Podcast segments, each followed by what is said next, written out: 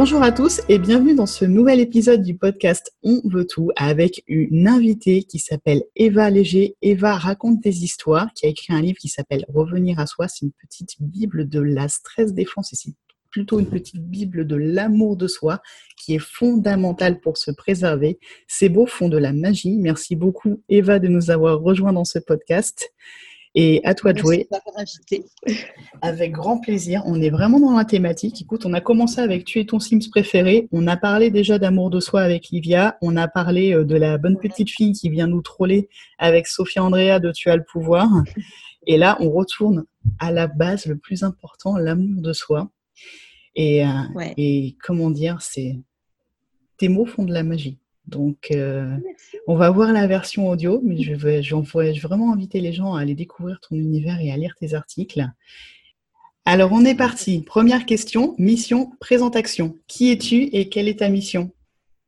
Donc, moi, c'est Eva. Je suis à ma troisième incarnation euh, professionnelle, puisque j'ai commencé par bosser dans les ressources humaines, où on se concentrait un petit peu trop sur les ressources et pas suffisamment sur l'humain. Je suis partie ensuite en traduction parce que les mots me manquaient trop. Et puis euh, après, euh, après ma, ma propre, mes propres passages de galère entre deuil, burn-out et dépression, je me suis recentrée sur l'amour de soi toujours à l'écrit. Moi, c'est mon médium principal. Comme tu me disais, euh, j'ai un blog, j'ai écrit un livre, euh, je travaille sur un nouveau livre. Oh. Et, euh, oh, oh, oh, et de la hmm. fiction cette fois. Attention, on est pas Oh, joli, joli. scoop. Et, scoop, ouais. Bah, je tease un peu parce que j'ai encore beaucoup à écrire, j'ai l'impression, mais voilà, l'écriture, l'écriture se fait, donc ça c'est super cool. Et euh, ouais, donc je me suis recentrée sur l'amour de soi parce qu'à un moment, je me suis rendu compte que bah, si j'allais pas voir euh, là où ça faisait peur, euh, là où ça faisait mal, si je commençais pas à m'aimer un peu, et ben je pense que j'allais en crever, tout simplement.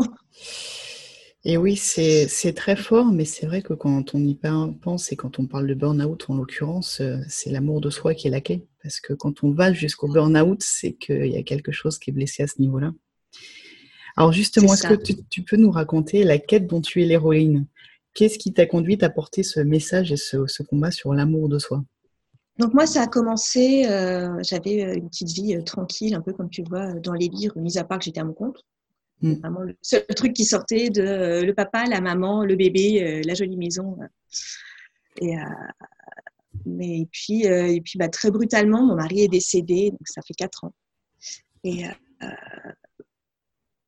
et comment te dire qu'en fait, il n'y a pas de mots pour ça? J'ai essayé hein, très fort de, poser des mots dessus et je tablais sur la quantité plus que sur la qualité. je ne suis pas sûre que j'arriverai un jour à vraiment exprimer ce que ça peut être la perte et le deuil.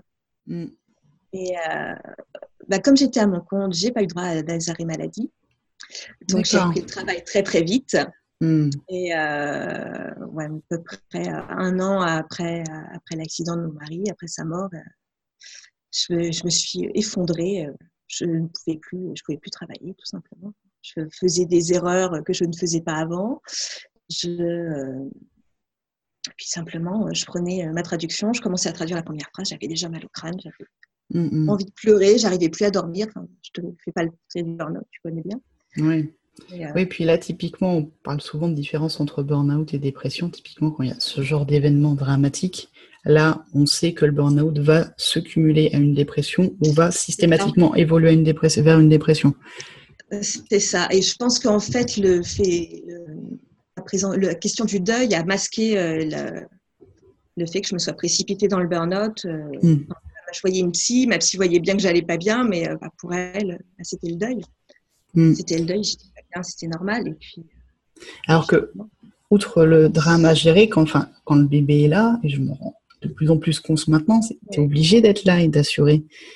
Et ça. Euh, et ça fait, ça fait beaucoup. Enfin, je veux dire, c'est des situations que tu évoques avec une pudeur, une retenue dans ton livre, mais qui sont quand même très touchantes et il y a une forme d'empathie qui est très très forte.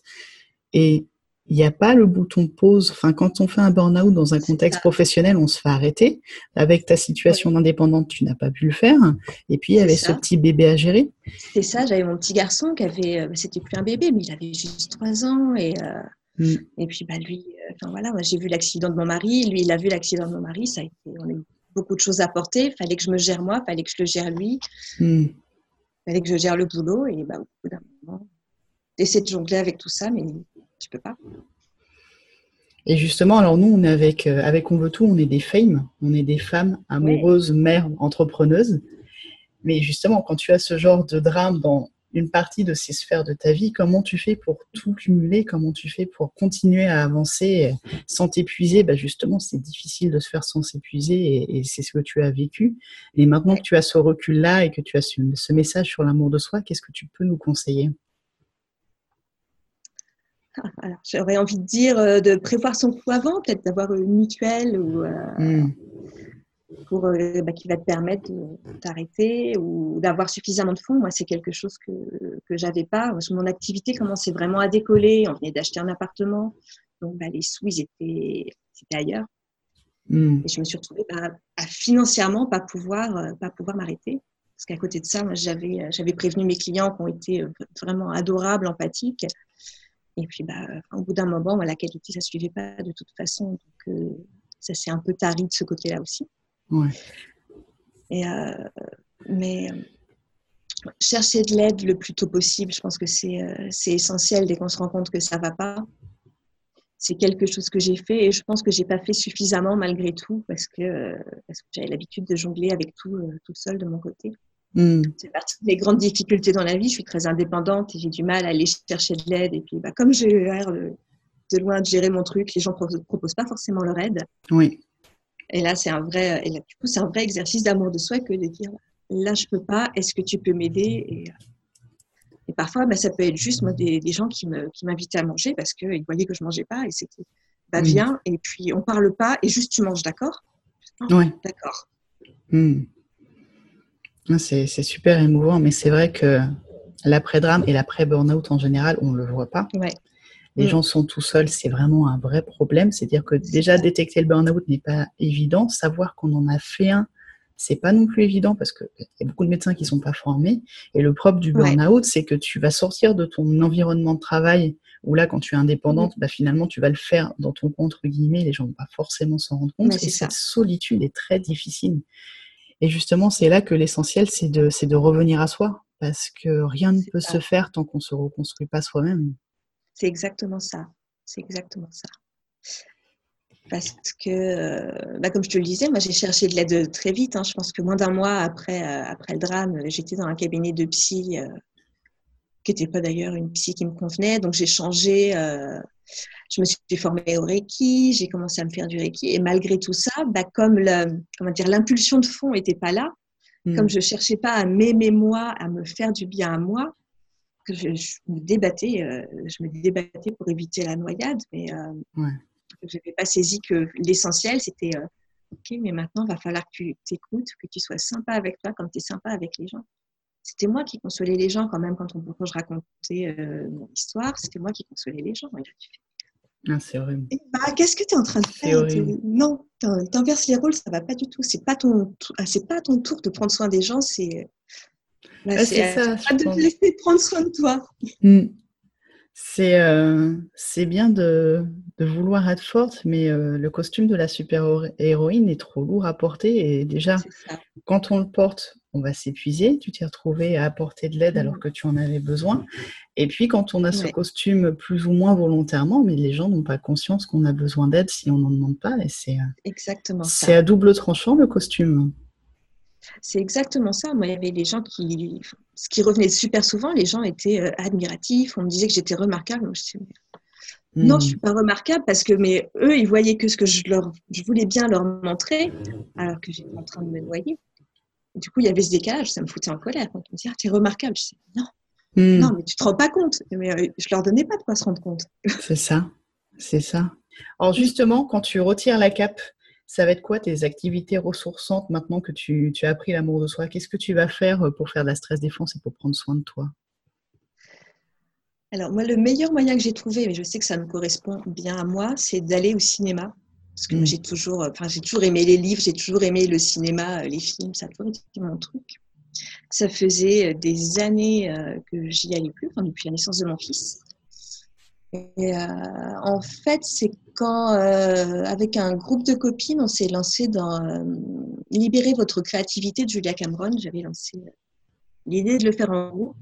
Et l'un de ses outils principaux, c'est le rendez-vous avec l'artiste. Et il dit, bah, c'est une heure, deux heures où tu vas aller juste avec toi faire un truc qui te fait plaisir. Mm. C'était pas, je vais aller au cinéma. Bah, ça fait d'une super plaisir de retourner au cinéma. Et surtout, quand je suis au cinéma, je vais pas me dire, j'ai ça à faire. Je vais pas sortir mon téléphone. Je suis posée deux heures face à l'écran. Et pendant deux heures, je fais que ça. Et, euh, et moi, ça me fait un bien fou. Alors après, je sais qu'il y a des gens qui n'aiment pas, euh, pas le cinéma ou qui aiment bien regarder des films sur Netflix, mais pas, euh, pas sur le grand écran. Ou, puis ouais, ou qui n'aiment pas aller au cinéma tout seul. C'est des choses qu'on entend. Qui n'aiment pas y aller. Et puis, bah, bah, c'est un, loisir qui coûte cher, euh, que c'est pas forcément évident pour tout le monde non plus. Même si tu prends un abonnement à 20 euros, bah, il y a des gens, 20 euros, ils ne peuvent pas. Ouais. Mm, mm. Ah, mais l'idée de prendre un rendez-vous une à deux heures par semaine avec toi. Prendre deux heures par semaine avec toi, ça te change la vie. Quoi. Tu fais juste un truc pour te faire plaisir. Je veux dire, il y a de plus en plus de musées qui sont gratuits. moi, j'habite à. Rouen et je sais qu'on a plusieurs euh, musées euh, nationaux où tu peux entrer euh, comme tu veux. Tu vas faire une pause ou tu vas te promener dans des parcs ou je sais pas.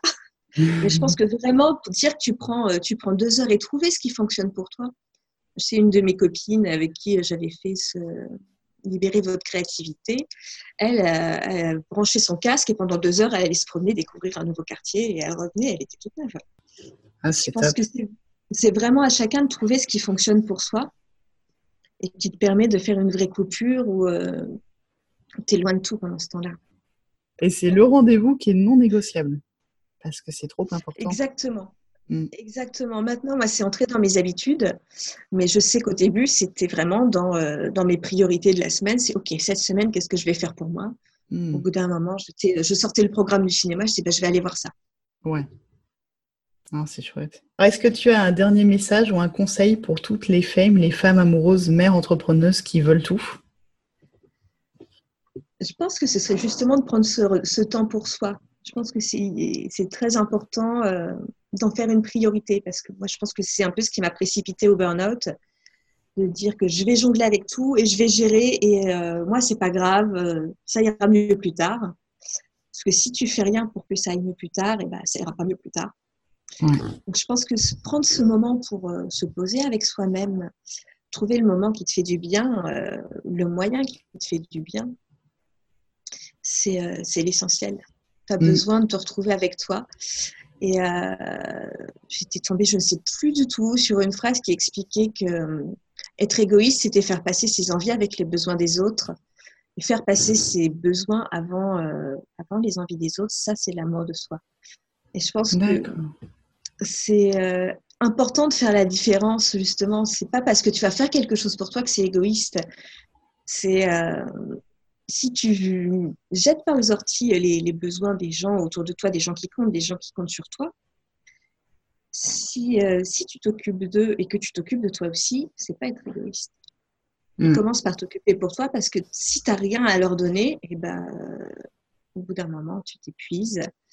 Et bah, de toute façon, quand la, quand la coupe est vide, bah, tu n'as plus rien à leur donner. C'est ça. C'est ça. Donc prendre le temps de se ressourcer et de, et de se remplir d'énergie pour pouvoir se préserver. Voilà. Merci beaucoup, Eva. Bah, avec euh, grand plaisir. Où est-ce qu'on peut te retrouver? Tu peux me retrouver sur, euh, sur mon site internet evaracontedeshistoires.com et puis euh, j'aime bien raconter des bêtises sur Instagram. Aussi. Eva, underscore raconte, voilà. Et ton livre est disponible sur ton site. Il s'appelle Revenir à soi, donc disponible au format PDF. On peut l'acheter sur Amazon. Et il est tout doux avec ses mots, il est tout doux aussi en vrai. Merci beaucoup Eva. Merci à toi de m'avoir invité. Et donc plus que jamais, prenez soin de vous. Prenez soin de vous.